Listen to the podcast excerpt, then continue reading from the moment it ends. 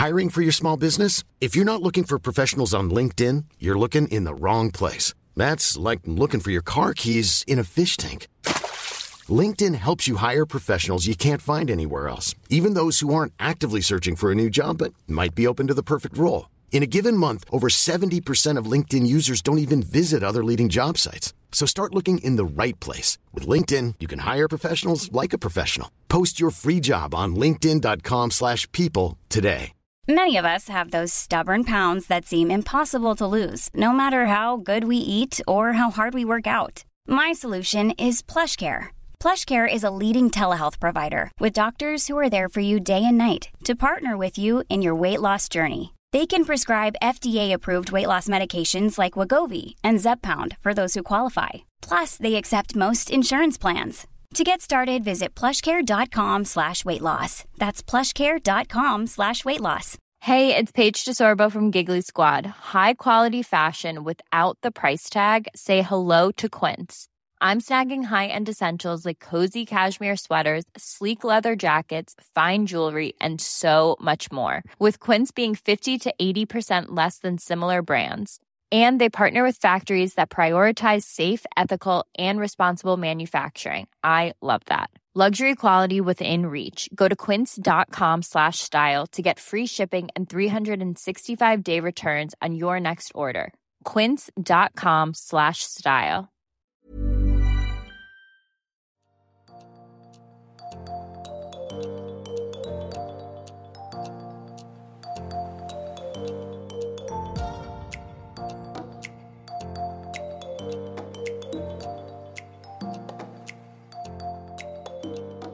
Coming up next on the Liveaboard Sailing Podcast.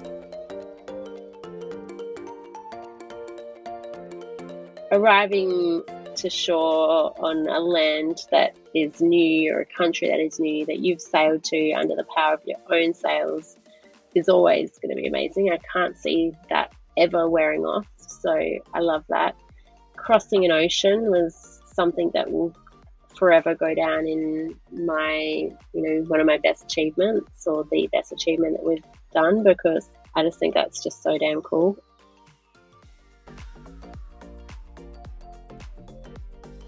Hello, hello, and thanks for tuning in on the Liveaboard Sailing Podcast. I am your host, Annika, and boy, do I have a great episode for you today. Today's guest has an amazing story to share and one that many of us can relate to. I talk with Erin Carey from Roam Generation, whose sabbatical turned into a lifestyle. We talk very candidly about the sacrifices that needed to be made in order to make this lifestyle a reality. Erin also shares her experience of meeting some of her idols along the way and how that actually gave her the idea to start a business. Now, that business is what allows her to extend her family's sailing adventure to much longer than planned, and Erin gets to work in the most amazing locations around the world. Here is my chat with Erin from Roam Generation. So tell me, Erin, where are you now and what kind of boats do you live on?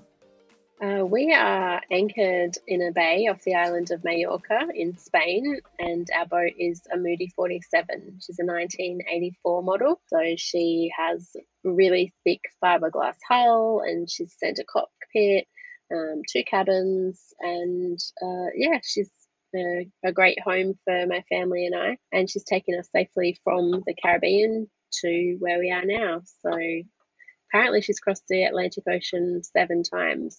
Six of those were without us. And then by the time we crossed on her, we kind of felt pretty confident because she'd done it so many times before.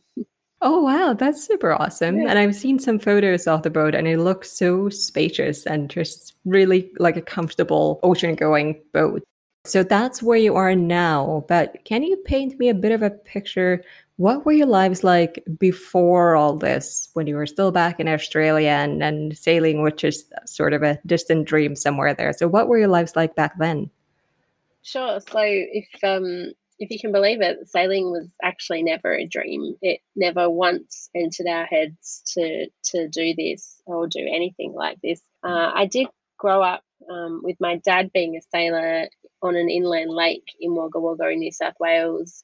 Uh, so that involved him dragging me along to learn to sail classes in dinghies and being teased by the cool kids because they were in their speedboats. And, you know, I was with dad with, uh, you know, dorky hat on and zinc painted on my face. And I, if you had have told me then that I would go on to live on a boat and sail, uh, you know, partway around the world, I would never have believed you. And I would have continued not to believe you until literally the day that we watched documentary that um pretty much changed our life. So uh, our life was very normal, if there is such a thing. Uh, we were living in the suburbs in Adelaide city in South Australia. Uh, we both, my husband and I both had government jobs. We worked full time. Our kids went to private schools life was good. You know, we didn't have anything to complain about. We have had friends and family nearby. We just did the regular things. Uh, you know, holiday once a year, saved money to, to do house renovations. You, we wouldn't you wouldn't have looked at our life and said that we had anything to complain about or that we needed to change. But I think I I just had like a constant kind of sense of guilt that I wasn't spending enough time with my kids. And it also felt like we were maybe destined for more, or maybe there had to be kind of more to what we were doing. So I think in the back of my mind, I knew we would do something eventually, um, but I would never have dreamt that this is what it would be. I probably, if I had to guess, would have thought that maybe we would have, um, you know, like traveled around Australia in a caravan, or maybe we would have moved overseas and lived as expats for a while or something. Um, but it was not until one night that we were watching Netflix. It was probably you know nine thirty at night. We finally got the kids down, tidied up, done the school lunches, know things that you've got to do to get ready for the next day. And uh, my husband chose randomly a documentary by Laura Dekker called Maiden Voyage. No, Maiden Trip. I always get that one um, mixed up. And um, we, I wasn't even planning on watching and I was just looking on my phone, and uh, something kind of caught my attention after not too long. And I put my phone down, and I before we knew it, like the credits were rolling, and we just kind of both sat there in silence and stared at the screen. And then we both turned to each other and went, "Wow, let's do it!" Like it was that simple and that random. We would never, ever, ever. I still actually can't believe that this is our life. Like I, I'm always saying to my husband, I can't believe we live on a boat. And he'd be like, Yeah, I know. Like who does that? we still say that after a few years. So yeah, it was. There's something in that documentary obviously sparked something in us and we moved to the computer straight afterwards. We typed in families sailing around the world because we didn't know A, if it was possible, B, if it was safe. And we had three kids at that stage, one who was like literally one year old. And, you know, we thought, well, that would probably be really irresponsible of us to do that. So probably won't work out. But when we found a family who had done it with um, three kids whose kids were around a similar age to what our kids would have been, you know, by the time we would have got aboard. Our motto kind of became, well, if they can do it, why can't we? And that's pretty much what kept us going for the next couple of years while we scoped and saved and did everything to to get out here. That's amazing. And I completely resonate with that idea of there has to be more to life, even if everything's perfectly fine. You got everything, there's nothing to complain about, but surely there's more, right? And then you see this amazing documentary of a young girl sailing around the world by themselves like okay she's doing something with her life and here we are watching it on netflix like exactly. that's that's i can totally picture this how this could have been a, a light bulb moment for you yeah and you know the fact that netflix was like the best part of our day usually. Um, you know, of course, there were the exceptions. You had fun, we'd have fun on the weekends. Often, one whole day would have to be spent, spent cooking and cleaning and kind of doing everything to prepare for the week ahead. But you get one day of fun. so, you know, I can't. Again, I can't say that there was anything wrong with my life, but usually the high point of the day was when we finally sat down together and watched TV. So yeah, look, there's definitely something to be said for TV because if we hadn't watched that show, then we wouldn't be out here. So can't knock it too much. But an amazing story is when we actually arrived into the Azores, which you know I'm sure we'll kind of get to the timeline. But um, we met Laura Dekker She was there. She just happened to be there. She'd just crossed the Atlantic. She was aboard her boat. Um, my husband had been out in the dinghy. He came back and he said, Guppy, isn't that the name of Laura Dekker's boat? I was like, yes. He goes, yeah, it's just here in the marina. And I was like, oh my God. And I quickly jumped on Facebook because I had seen something about her being around the Azores, but figured that her posts were probably behind time. So I just, you know, like I never would have dreamt that it would work out because how amazing is that that we actually got to meet her. And yeah, sure enough, she was she was there, and we dinghied straight over. Uh, we got to meet her. She invited us for. We got photos with her. We literally got to tell her that you 100% changed our life. So that was pretty special to be able to do that. Wow, yeah, that sounds like an amazing moment, like and, and a full circle for you, but also I'm sure it was wonderful for her to hear. And I'm sure she hears it a lot, but that she's inspired people. But you guys just went for it and changed your kind of your whole life based on her experience. And that's something I wanted to ask about because obviously making this kind of lifestyle change is always a big task for anyone. And you obviously had your house and your jobs to figure out for you and, and your husband but you also had three kids and their lives to sort out. So, with all of that going on, how long did it take you to figure out it all and, and how to make it work? Yeah, so from the day that we watched the documentary to the day that we flew out of Australia on one way tickets to the Caribbean, it took two years and two months. So that went from um, literally zero money, zero clue what we were doing, zero idea how to make it happen, to owning a yacht and flying to the Caribbean. So, yeah, look, I think that was pretty fast. I mean, you see other people that do it in five years or 10 years, but we kind of went so hard that we knew we couldn't sustain that for much longer. So, we made so many sacrifices that we're like, we're just going to get this done because otherwise we're not going to last and then we'll it'll get too hard and we'll quit. So that's why we didn't want it to be like to drag on for too long. Yeah, two years and two months. That's not bad. And uh, I know there's almost like two approaches that one can take either take the long term, sort of five to eight year, make little changes, slowly build up to it, or just go all in and change kind of everything right away to be able to make this dream possible. And obviously, I think you referenced that uh, you didn't have much experience in the sailing department. So, how did that go all about? Obviously, in that two years, did you get sailing experience? And uh, what were some of the things that you wanted to know before you stepped on a boat or your own boat? Yeah, so look, we definitely were not experienced when we arrived into the Caribbean to see our boat for the first time. I think we had a few things in our advantage. My husband was an aircraft technician, so we knew that he would have the mechanical maintenance side of thing covered. So at least that was like one less thing that we had to worry about. But to learn, what we did was we bought a 21 foot trailer sailor.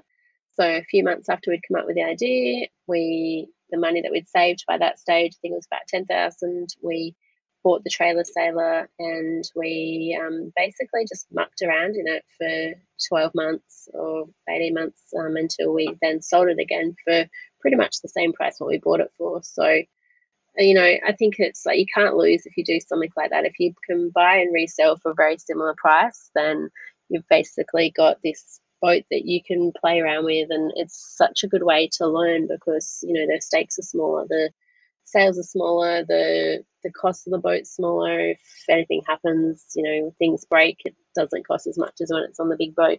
But it gave us such a, a good kind of um, chance to learn the basics. And um, like I mentioned, my dad had been a sail instructor many moons ago. So he loved coming out with us on the weekend and taught us everything kind of from scratch. Um, so we spent time basically just gaining the confidence in ourselves and our ability. And uh, even we even did things like we had to re-rig the boat. So by doing that, just gave Dave like the chance, even though it was obviously on a much smaller scale. He re-rigged it. We had engine troubles. Um, we had a battery that exploded while we were, we were underway. Um, you know, we ran aground. We probably almost capsized. We did made so many mistakes, but it was a small boat, so it was never a huge deal, and it taught us a lot. And like I said, when we arrived to our big boat, we certainly didn't feel like we were qualified to be doing what we were doing, but at least we'd we'd kind of had some experience on the water. We also had like all the fun times on board where we'd you know, sail to different bays and sleep. All five of us would sleep in this tiny 21 footer because we were just so excited to to be on the water. And we'd have friends aboard. And for a while there, we kept it in a marina because we just wanted to be able to use it as often as we could. So we found this really cheap marina. So we'd invite friends down and have drinks on the boat. And it was just a really good kind of introduction to boat life and a great taster for what was to come. So it kept us excited and it was also a pretty cheap way to have fun on the weekends without having to spend a lot of money. So that then in turn helped us save more money.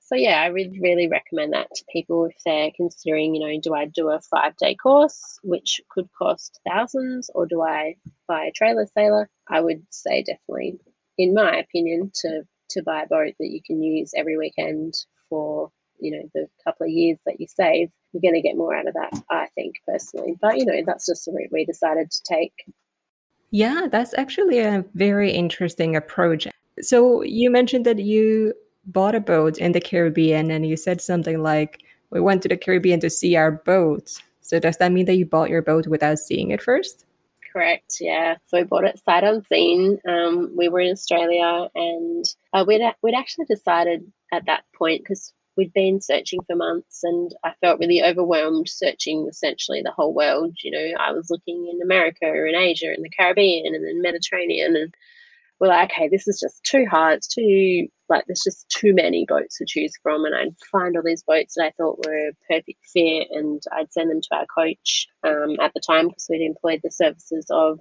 Ian and Jamie of Sailing Totem. Um, and so they were super helpful in the process. We said, all right, let's just narrow it down to the Mediterranean because that way we can sail in a straight line from the Med back to Australia. We get to see the Med, Pacific, and Caribbean in one hit. Um, and that just made sense. But of course, the minute that we decided to do that, the boat came up in the Caribbean. And by that stage, we had narrowed it down to a Moody because we just, it was just, you know, fit our checklist of what we were after. And by the time, because I'd been looking for so long, when I found this boat, I was like, yep, this is the one. So I sent it to Jamie, who just happened to be literally around the corner, like in the next bay to where our boat was sitting. And um, he went and had a look at it. And um, you know, together with his expertise and then the surveyor's expertise, we honestly didn't think there was anything that my husband or I would have been to stay because flying from Australia to the Caribbean is not cheap. We didn't think there was anything that we could add that would really change the the advice that we'd been given from Jamie. Um, we had worked with them by that stage for about 12 months. So we had a really trusting relationship and, uh, you know, they'd been so helpful in every other sense that it was just a no brainer that we trusted his opinion on this boat. And you know, it wasn't perfect. He didn't look at it and go, yes, it's perfect. He certainly told us about a lot of things, as all boats have. You know, you never get a perfect survey. Um, but we weighed up our, you know, the pros and cons, and we decided that this boat was worth it. It was for at a really good price. We literally didn't even bargain them down. And you know, that's saying a lot because I like to kind of feel like I'm getting the best thing for the least price. I always do my research and try and get a bargain. But this this boat was just at a great price. We were happy to pay what he was asking. He was obviously happy to get it. So we just bought it from Australia and the process, you know, while it wasn't completely easy, it wasn't that difficult.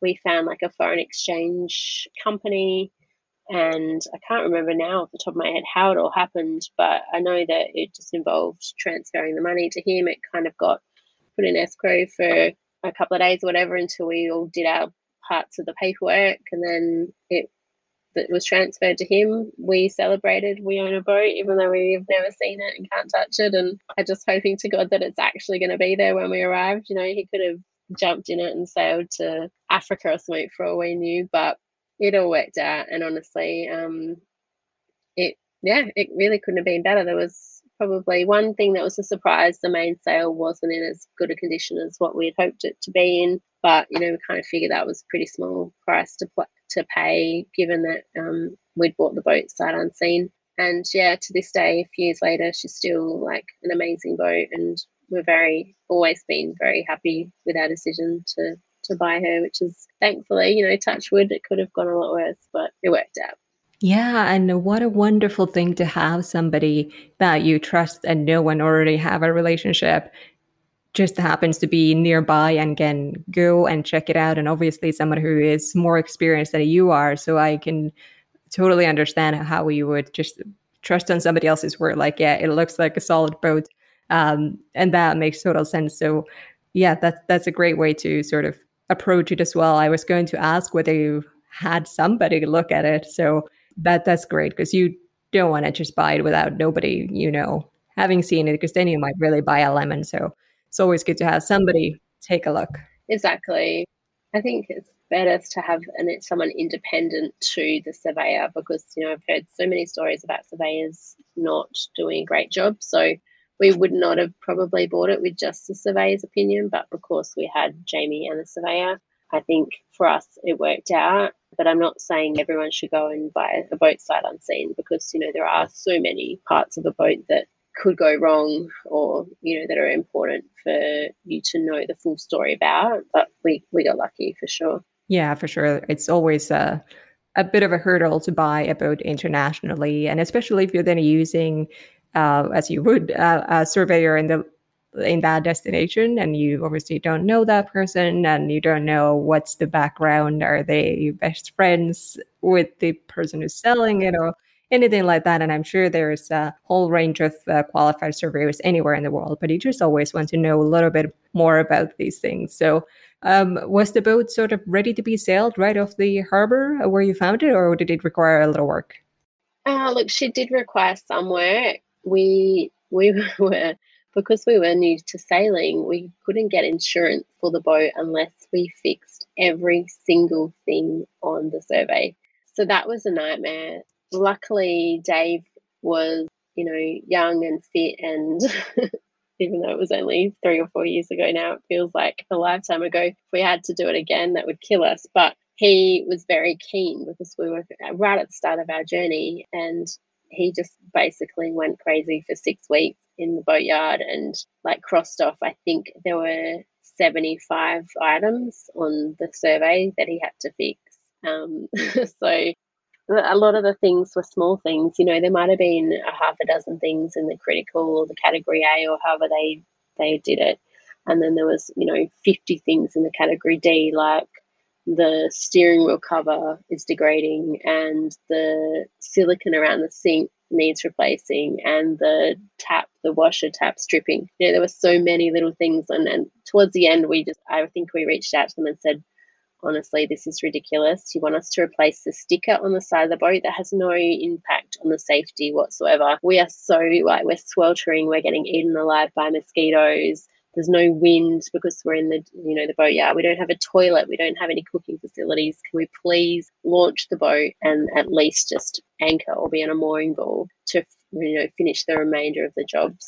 And uh, yeah, they agreed. So you finally got on the water, uh, and you needed to continue fixing all the ridiculous little things, which I can imagine must have been such a pain did you get insurance from Australia or from locally where you were in the Caribbean?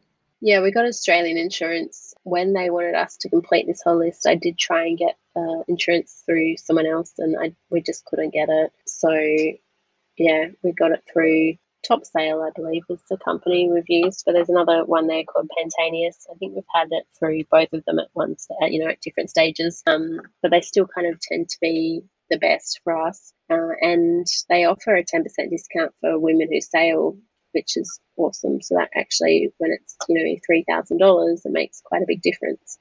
So obviously, you got everything fixed up to the uh, satisfaction of the insurance company, and uh, you were able to set sail and start exploring and living the life that you had sort of set out to live, and uh, spending family time in amazing location and all that.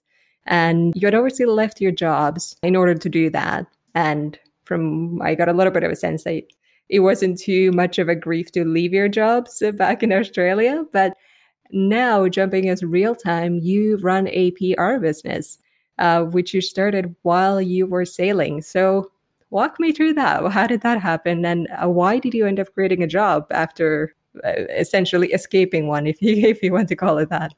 Yeah, so well, when we left Australia, we actually were both on two years leave without pay. So we both knew that we had jobs to go back to. So our first time around on the boat, um, which was from the Caribbean to the Azores, uh, was just almost um, two years, and that was just meant to be a sabbatical. So we never intended to live on the boat long term. Um, we saved up enough money to last about two years. We had our jobs to go straight back to, like essentially, you know, two weeks after returning to our jobs, we knew we had a pay packet coming. So that was going to be the plan. However, after about 12 months of being out on the boat, I I just felt like I wanted a challenge, and we were also going through money faster than what we expected, which I think you know is pretty common when you speak to people. So we, I just thought, what can I do that uh, you know aligns with my skills and what would I enjoy? And at that stage, well, I still currently do. I was keeping um, my Facebook page because sailing to Roam, and people were always saying, you know, I love your writing. Um, you should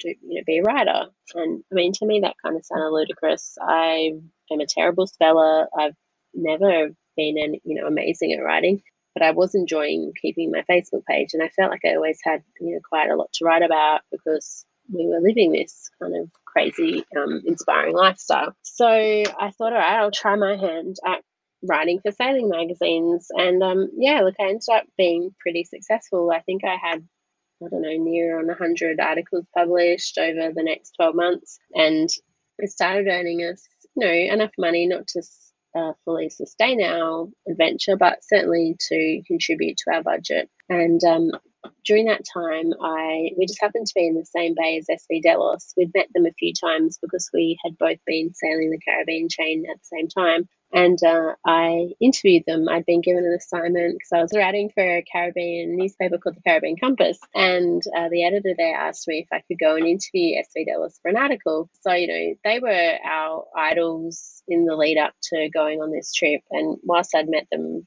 previously a few times, it was still very exciting for me to go aboard their boat and sit and interview them for a couple of hours. And, you know, I did that and I wrote an article and they were really happy with it. And it was published in a few different places. And um, one day I just got an email from Alex, actually, just saying, you know, we are wondering if you could work for us. We, we really liked what you've done with the article and we just kind of want you to keep doing that if possible. So uh, that was a real kind of pinch me moment. I couldn't believe that, you know, SV Delos wanted me to work for them. Like that, you know, I could could li- I would literally pay to work for you kind of thing. That's how, you know, how much of an inspiration they were to us. So that was super exciting. And before long, uh, when I was kind of writing these articles about them and pitching them to editors and different magazines, I realized that what I was doing, which we called marketing at the time, wasn't actually marketing, but it was PR. And uh, so I started learning more about PR because I thought, you know, I really like this and I'm actually pretty good at it and it suits my skill set. I, you know, I come from um, office kind of job in the government where I was interviewing people, I was writing reports, I was making recommendations and decisions, and uh, everything that I learned from there, even though it really didn't have much to do with PR, was transferable to this new job that I kind of found myself in. So I I worked for SV Delos after that for 18 months and it was amazing. They are essentially responsible for me starting my business. I mean, obviously, I did did all the work and made it happen. But if it wasn't for them believing in me and trusting in me um, right at the start, then I wouldn't have probably ever come up with this idea. I didn't actually know what PR was prior to working for them, and now I run a PR agency. So yeah, look, it's it's crazy how life works out. Basically, buying a boat completely changed our life, and had we have not taken that that chance and been brave enough to leave all of our old life behind, then I would never have met SV Delos and I would never have come up with this business idea. And yeah, I wouldn't today be running a PR agency from a boat as we sail around the world and, you know, one that now does support our lifestyle and will hopefully allow us to continue sailing around the whole world, which um, is the new goal. What a wonderful example of you going and sort of sailing leisurely around and thinking, look, okay, we need a little more income, and literally you're Facebook followers telling you like, why don't you go write? And then you write, and then people are like, hey, why don't you write for me or about me? That's amazing. And just goes to prove what amazing doors a whole new lifestyle can open. And probably you never thought this kind of thing would happen. You didn't plan for it, it's just kind of organically developed, which is um, super cool to hear that example.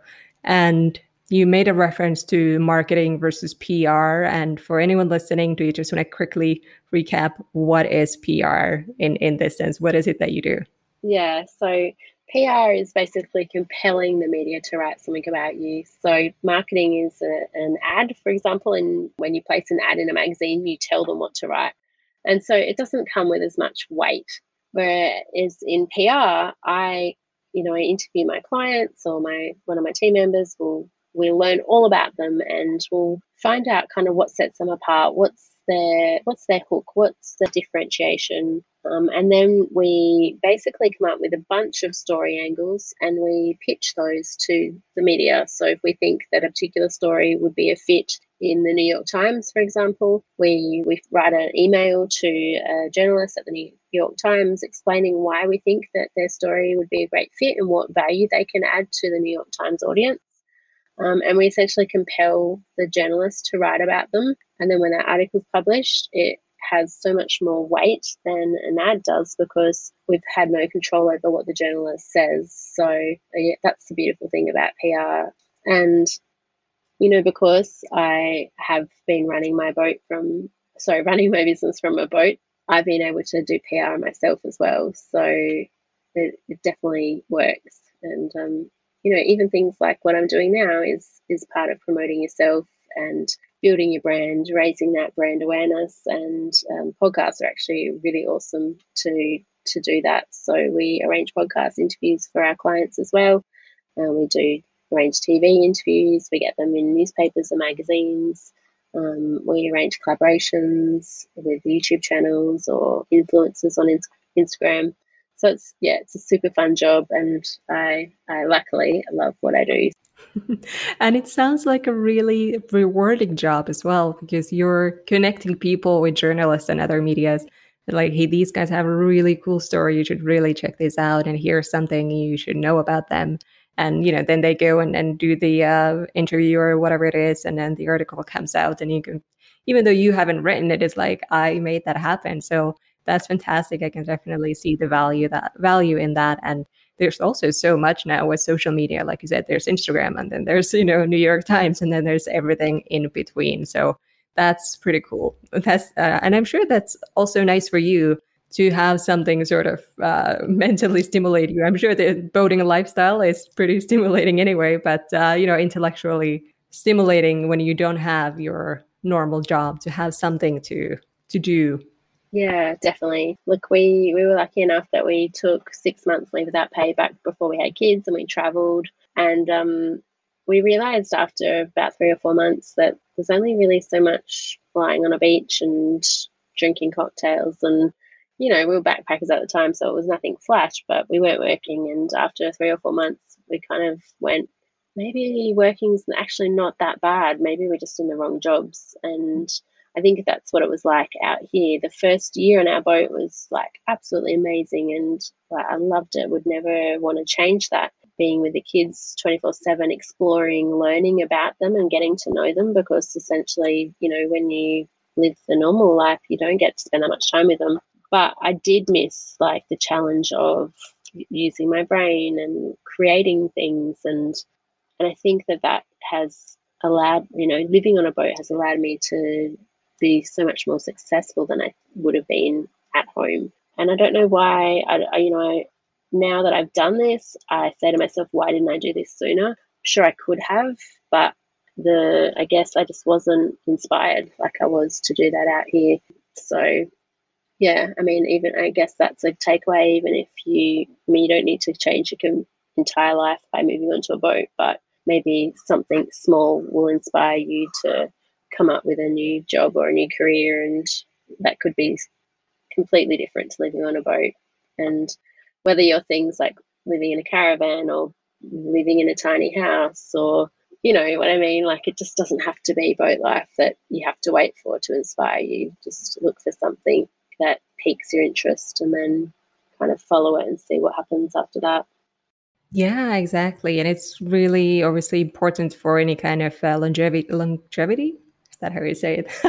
for any kind of longer term plan for you to for anyone to enjoy their job and to keep going. And obviously i think one of the perks in the boating lifestyle the sailing lifestyle is that you keep constantly changing your scenery which cannot get boring. Like you get constantly stimulating and inspired by what's around you. So I can see how the sailing lifestyle goes very well with a creative job like yours when you are constantly inspired by what's around you.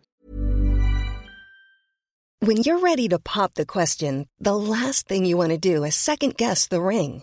At Bluenile.com, you can design a one of a kind ring with the ease and convenience of shopping online. Choose your diamond and setting. When you find the one, you'll get it delivered right to your door. Go to Bluenile.com and use promo code LISTEN to get $50 off your purchase of $500 or more. That's code LISTEN at Bluenile.com for $50 off your purchase. Bluenile.com code LISTEN. I'm Sandra, and I'm just the professional your small business was looking for. But you didn't hire me because you didn't use LinkedIn jobs. LinkedIn has professionals you can't find anywhere else, including those who aren't actively looking for a new job but might be open to the perfect role, like me.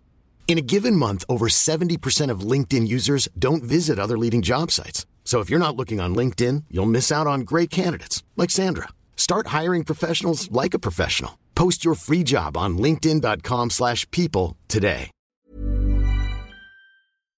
So, I would imagine that starting and also growing a business adds a whole new aspect to the sailing experience. And I'm curious to hear what would you consider um, to be the biggest advantages or challenges of running a business while sailing the world? Yeah, look, uh, you know, the the obvious things like internet and um, being uncomfortable, but they're the things. I think the thing that sets me apart is the very fact that I is my you know my, my point of differentiation. I am different from any other PR agency in the world, and that's because I live on a boat. So you know, I've got so much to be thankful for the fact that I live on a boat, even though it's like super hard and uncomfortable a lot of the time. But because I live on a boat, I've been interviewed by like Forbes and Condé Nast Traveler and uh, Business Insider, CNBC. You know, the list goes on. Uh, I also intimately understand the lifestyle of many of the brands that we represent. So, for example, uh, you know, uh, we've got numerous charter companies um, boats, I mean, businesses that are related to boating. Uh, uh, we, I understand that, so I'm able to ghostwrite for my clients or um, answer interview questions on their behalf if they're unavailable because, like, we literally live the lifestyle we're representing. Um, and then, you know, on the travel side of things, because we're our niche is travel and lifestyle, we're living the lifestyle we represent. So we're we're out here with the tourists, we're traveling, we're seeing what it's like in particular countries, we're visiting the tourist destinations, we're experiencing, uh, you know, COVID firsthand and all of those kind of things. So uh, I think that, you know, while you can say there could be some cons to living on a boat and running a business from a boat, the positives in my mind definitely outweigh the negatives. Um, we have lower overheads. We also um, are lucky enough that we, you know, I am always feeling really inspired, I suppose, because we are in beautiful places and I've got beautiful scenery outside of my window. And, you know, I don't obviously spend all of my time down in my cabin working. Um, my job's really flexible. So if I want to go out in the morning for a walk or if we decide to go for a swim like we did just, uh, just before this interview, you know, I can I can work at night. I can work essentially any time of the day because I have clients all over the world. So, you know, I don't have to work nine to five to fit in with anybody. And I think that's the biggest advantage is that uh, I I'm in control of my my own time and my own schedule, I suppose, and that's really freeing and doesn't allow me to get bitter or disgruntled like you might do if you're working a regular job. And I think that that then just benefits my clients because, you know, I continue to love what I'm doing.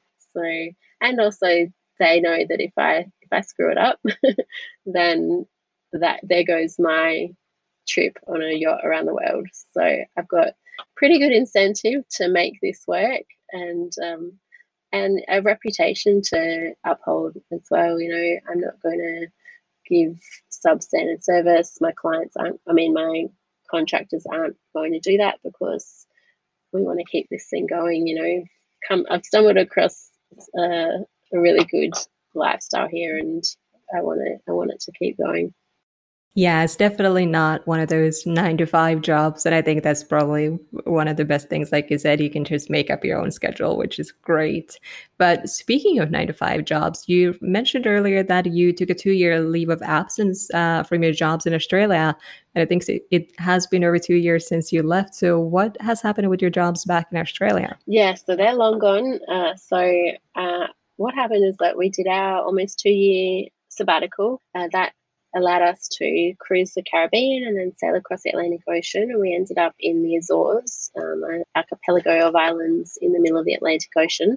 And uh, by that stage, we, we were about ready to go home. We'd come to the almost to the end of our two years. We'd run out of money, and we were just ready to see our family and stuff. So, it, because we were where we were, it was like we either sail for another seven days and you know, then we're just on the outside of the Mediterranean and we figure out where we're going to store our boat and everything.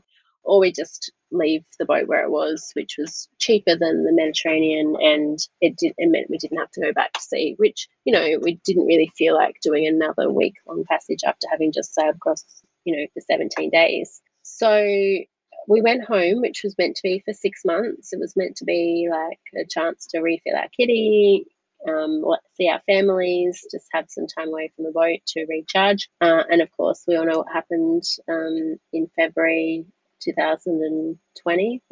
and basically, we became trapped in Australia. Uh, so everything, all our plans went out the window. We had a boat on the other side of the world that we were play, paying, you know, storage fees for that we never knew if and when we would be able to see it again. And so in the end, we ended up being at home for 18 months. Uh, and uh, it, would, it was about six months of being home that I was doing both my PR business and working in my job part time, and I was trying to balance both. Um, and that I went, you know what, I have got my business to the stage where I'm confident that I'm going to make it work. And even though my job was a good job, it was in the government, it had security, it had allowed me to have you know, periods of leave without pay and I'd had three children with maternity leave. It was a great job. But that kept me stuck in that job for so long because I had that hang over my head. Every time I thought to leave, I'd be like, oh, but it's such a good job. I don't want to lose those benefits.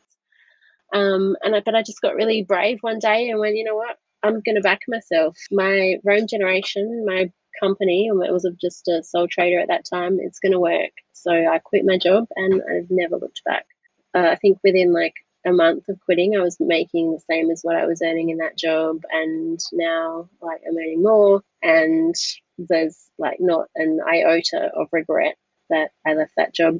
So by quitting, that allowed me to, for the next a year that we were stuck at home, to really build my business into uh, an agency, to hire staff, to basically be completely location independent in the hopes that we would get back to our boat and continue the journey. Um, so after being home for about 12 months, we, I mean, we'd had all sorts of doubts during that time that maybe boat life wasn't for us. And because, you know, you get back home and you kind of sucked back into land life and kids started back in sports and they were going to school and they'd made all new friends and, you know, our family was loving having us back in, in the country.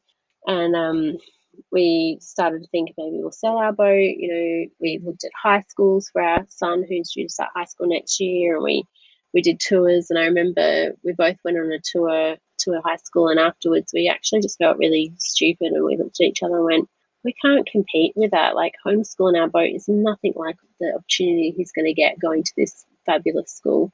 And so for a while there, I think maybe deep down we didn't think we'd go back to our boat but time kind of went on, and maybe, you know, the timeline might be off a bit here, but maybe after 12 months or 14 months at home, we had been there long enough that we out like our heart literally started to ache for our boat. We'd look at our videos and our photos, and we just decided that you know we're not done with boat life. We haven't even finished crossing the Atlantic. We need to get back on our boat, and we need to finish what we started.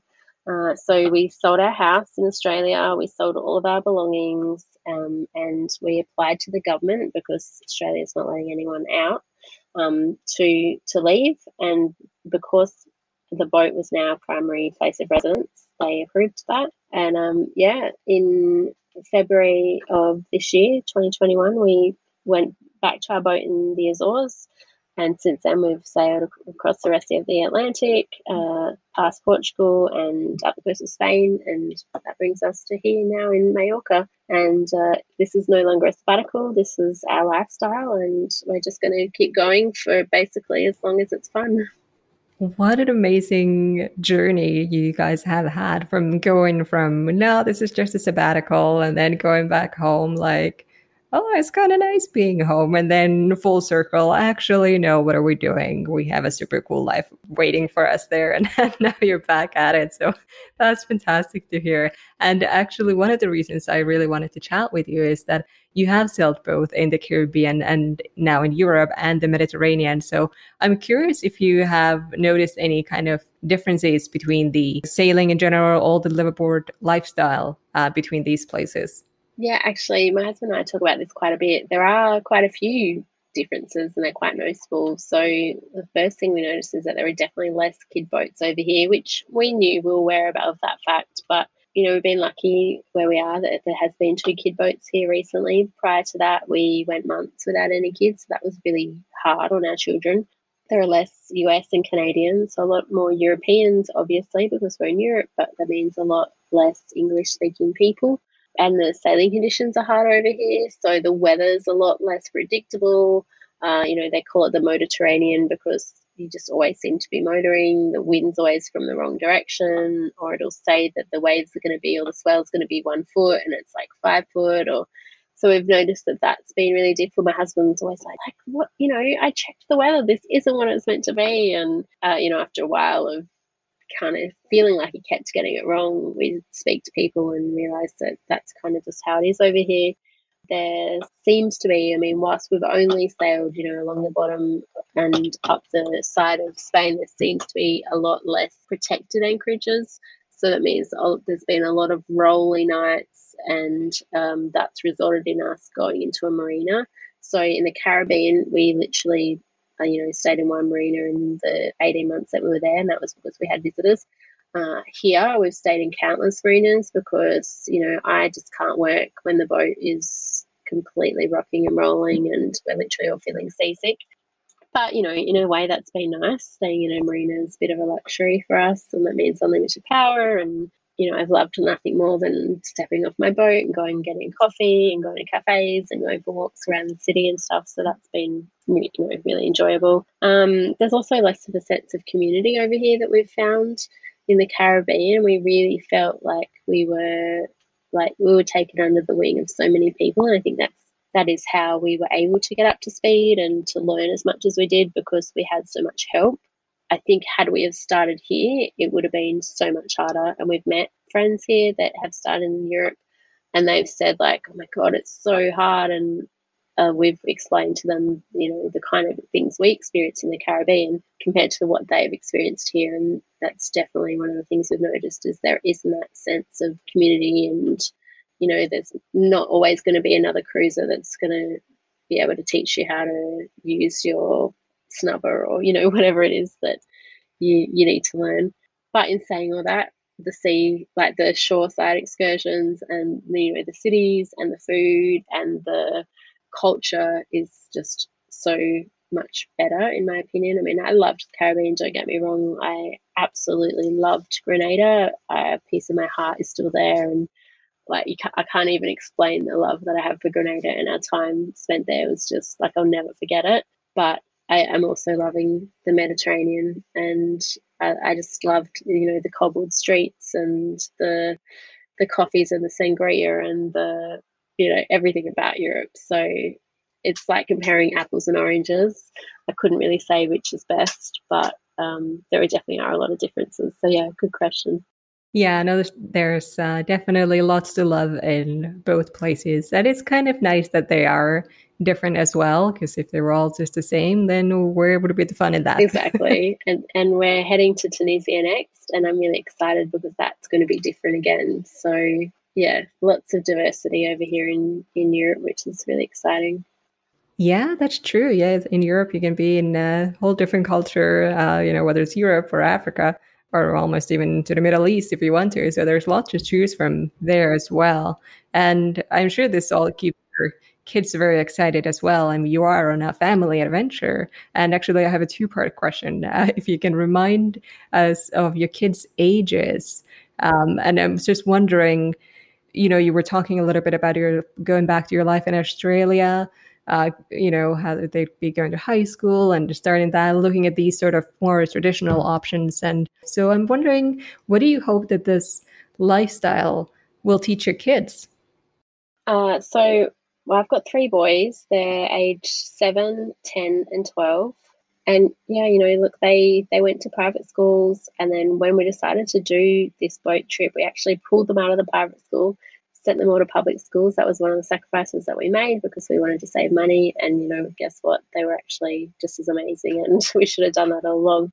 But then when, when we started looking at high schools and realizing, I just distinctly remember we went to this classroom and all of the kids had on virtual reality goggles. And the teacher said, Oh, they're just walking through a remote village in Sarajevo at the moment during, oh no, it was walking through a concentration camp or something. And I was like, God, you know, that's so much more advanced than any of the kind of schooling that we would be able to offer on the boat. But then after a little while, we started going, is it? I mean, we could probably literally walk through that camp. You know, we don't have to do it on virtual reality, or we can literally take them to ancient ruins, or they can, you know, experience so many things over in this lifestyle that we kind of started backing ourselves and going, you know what? We believe deep down our heart that being on the boat is the right place to be and we're doing the right thing for them. Let's just own it and look, if if it turns out we've made the wrong decision, then so be it. There is no rule book. No one knows if they're doing the best thing for their kids. No one knows that sending their kid to this fancy private school is going to be the best thing for them. You just think it will be, or you believe it will be. So we just believe that what, what we're doing is going to benefit them. So, you know, the things that I want them to be, you know, to learn from this lifestyle is that you know they do have the power to create a lifestyle that works for them. They don't have to to work nine to five. They don't have to get a job that they don't like. They can create a, a, lifestyle. I'm hoping that you know they'll be inspired by me being an entrepreneur. I'm hoping that they might come up with a business that you know works for them and allows them to do something equally crazy that makes them feel alive because I know like I worked in that office for 20 years. I know how like soul crushing it can be to just be around people that are miserable all day and to be doing something that doesn't light you up. But I think it was so ingrained in me that, you know, you work hard, you you you study, you get a job, you buy a house, you know, you do all the traditional things. And while I want my boys obviously to have those experiences as well. I want them to also have you know the worldliness that you can't get from going to a school or the tenacity that you get because boat life's so damn hard and you just have to figure it out or the determination not to give up uh, when they come across something that's super hard as they're going to come across in their life because they saw mum and dad like figure it out time and time again because that's what boat life is um, their ability to problem solve. You know, there's so many things or values I think that we are teaching them um, just by living on a boat and seeing us make it happen and make it work day in and day out. That I don't know, I I'm certain that they're going to turn out to be amazing kids because I just believe in my heart they will. And you know, they might not have the highest paying job or the most prestigious role, but I think, you know, don't they say that the kids always go on to do more than their parents? So if their parents have sailed around the world, what are they going to do? Fly to the moon? They're going to do something crazy, I'm sure. Yeah, I cannot imagine that they would turn out bad in any way having had this kind of life experience in at such a young age, but old enough to remember it anyway. And I really love what you said that uh, this will make them feel alive, and hopefully they keep that feeling because a lot of us have kind of grown up on the you go to school and then you go to work. Like for example, my parents they were literally in the same jobs for 40 years. Same job, same role, same thing, very old school. And I took that not as an inspiration, but as something I definitely do not want to do.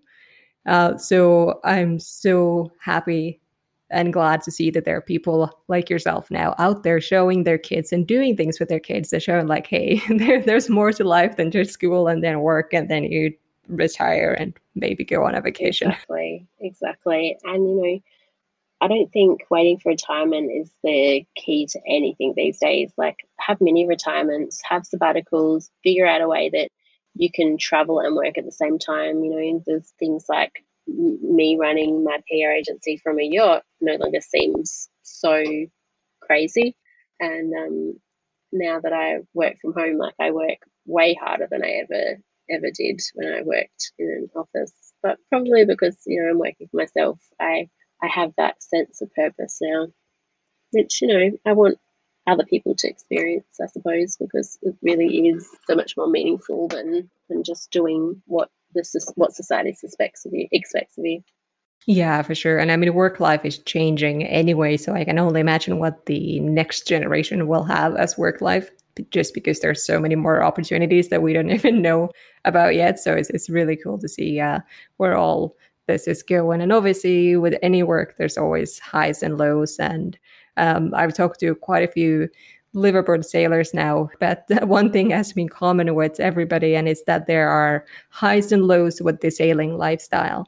And usually, the highs are really, really high, and the lows are really, really low. Uh, so it's kind of a learning experience all the time as you keep going. And I'm wondering now with your experience of a few years going around uh, in the Caribbean, Mediterranean, Europe. Do you have any kind of a big takeaway from this experience? Look, I think that this whole experience has taught me that I can do hard things. I can pull off so much more than I ever thought possible. You know, the fact that we've done the boat thing and that we've, you know, made it work and now I've started up a business I just kind of think now, what else can I do that I never dreamt possible? You know, I never in a million years thought that I could do this, and I've made it happen. So, what's next? I think, you know, when you start doing or achieving those hairy, scary goals, um, it changes you and you can't go back to the person that you were.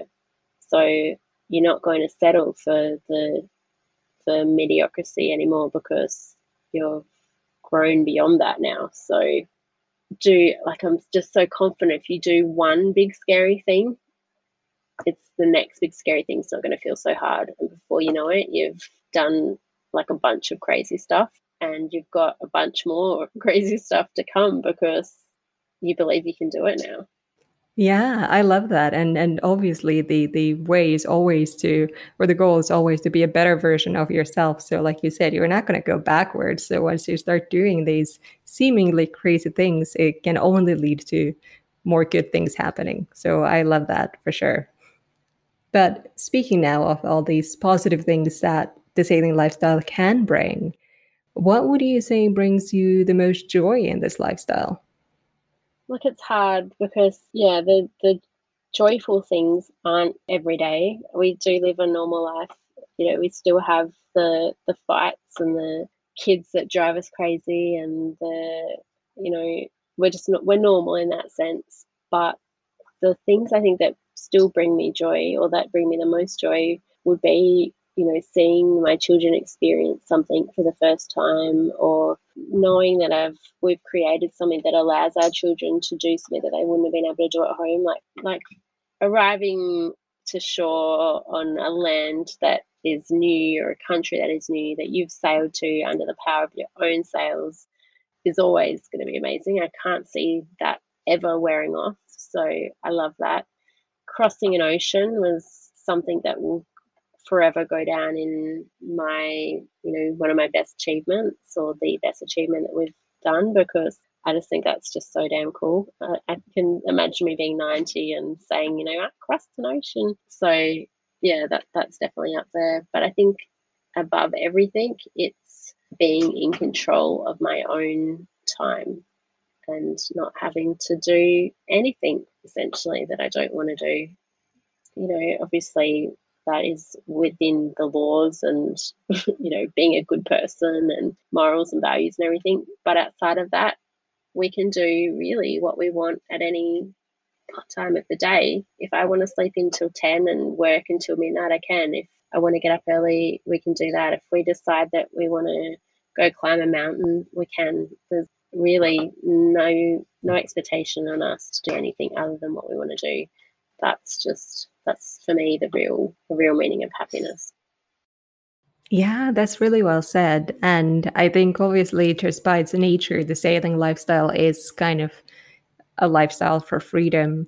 Not that it means that it's without its responsibilities but it certainly leans on the uh, you're very free to do whatever you want go wherever you want and you can go because it's by the ocean. You can go literally anywhere. And that's one of the reasons that really attracts uh, me to this lifestyle as well. And then one of the reasons why I want to pursue it as well. And uh, as I mentioned before we started the chat, that's sort of my goal with this podcast is to learn and also share these learnings with um, everybody else who might be listening. So this is sort of my segue to the advice section of this podcast. And I'm wondering whether you would have uh, some tips to share to somebody who's thinking about doing the transition from land life to the sailing life? Yeah, look, you know, there's a, a million things that I could say, but I think uh, one of the best pieces of advice that we were given, and I think this is, was by Ben and Jamie, uh, is to set a date. So if you decide that you do this boat life, don't don't say one day. Watch your language. You know, change the way that you say that. To say, yeah, one day we're going to live on a boat. No, we are going to live on a boat, and that's going to be on the 1st of June 2024. You know, set a date and talk about it as though failure is not an option. So set a date and do that without, you don't have to know how you're going to make it happen. Just decide that you are going to make it happen. Then you can figure the rest out. Make sacrifices. I mean, that's obvious, but I mean, like, I'm not talking cut out, you know, one takeaway meal a week. I'm talking about like make real sacrifices we had international uni students, sometimes two, living with us at the same time. We only had a three bedroom house. Our children moved into the lounge room and slept in the lounge room. We had two students living with us. I had to cook for them, clean for them, like do their laundry, make their lunches. Like it was hard, but you know, it wasn't going to kill us. It was only for two years. And because of that, we saved up enough money to be able to do what we're doing now. Um, so, you know, make real sacrifice. Nothing worthwhile is going to be easy, but like it really is going to change your life. So it's worth those couple of years sacrifice. And thirdly, don't give up. Again, so obvious, but if you don't stop, you can't fail. So if you just keep working towards it, you, you know you're going to get there eventually. Just don't give up. There's going to be so many times when you want to give up. But you know, if you're feeling that way, go watch some SV Delos, go watch La Vagabonde, listen to your podcast. You know, like do things that keep you inspired and remind you why you're doing what you're doing in the first place. And you can't fail. You will get there eventually. You'll figure out a way. If if we figured it out, so can you. so they're my tips. Thank you. I love those. They're so very real life examples and very actionable as well. So thank you for sharing these. And my last question for you has to do with learning about this lifestyle or in this lifestyle. As many people have told me, you never stop learning. As soon as you step your foot in a sailboat, you will keep learning. So I'm wondering do you have a skill that you wish you had learned sooner? Look, there are so many skills that I still need to learn. I definitely don't proclaim to be a very good sailor or to you know have that covered at all. But I think that I, what I wished I had learned sooner was to believe in myself and to back myself and to not uh, restrict my aspirations or my goals because I thought that I was just average. You know, why I would never have dreamt this up because I would never have thought that I could pull this off. And so now I've learned to basically dream big and believe that I'll be able to do it. And when you kind of believe in yourself, it you think it like it it happens. So yeah, back yourself, and that's what I wish I had done, you know, a long time ago. Yeah, that's very good. And it's definitely a, a skill that you need to consciously do. Uh, well, Erin, thank you so much. You've shared so many great examples. You are such an inspiration. And I'm wondering if you want to share where can we go follow your journey online? Yeah, sure. Thank you so much, Annika. It's been such a pleasure speaking with you, and you've done such a great job. Uh, so, my business, Roam Generation, is at www.roamgeneration.com, and we are on social media at Roam Generation. And our boat journey is at Sailing to Roam. So, Sailing to Roam, R O A M. I should clarify that Roam Generation is R O A M. And um, there you'll be able to find, you know, the trials and tribulations of living on a boat and sailing around the world with three kids. Um, and then, other than that, you can email me at erin at roamgeneration.com.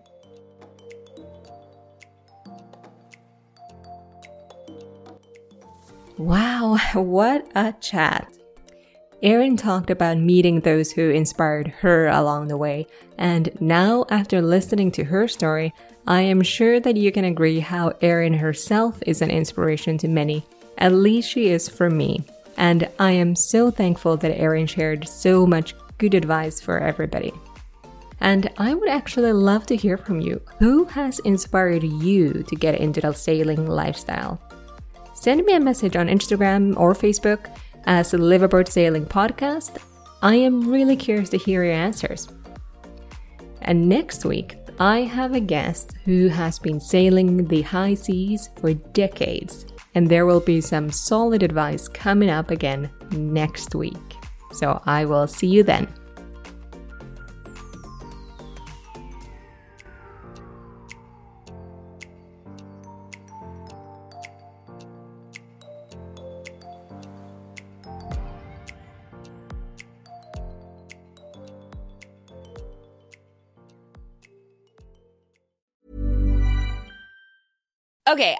Two new obsessions that I need to share with you.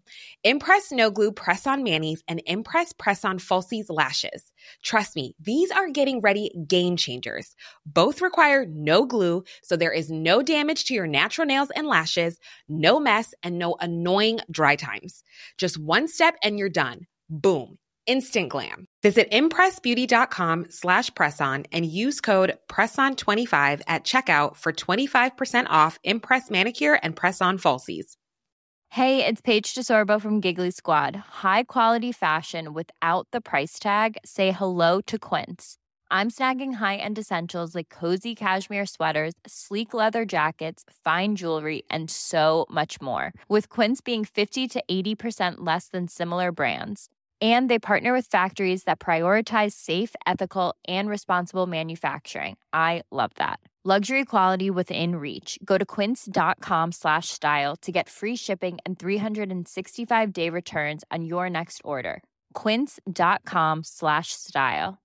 Imagine the softest sheets you've ever felt. Now imagine them getting even softer over time that's what you'll feel with Boll and Branch's organic cotton sheets. In a recent customer survey, 96% replied that Boll and Branch sheets get softer with every wash. Start getting your best night's sleep in these sheets that get softer and softer for years to come. Try their sheets with a 30-night guarantee. Plus, get 15% off your first order at bollandbranch.com. Code BUTTERY. Exclusions apply. See site for details.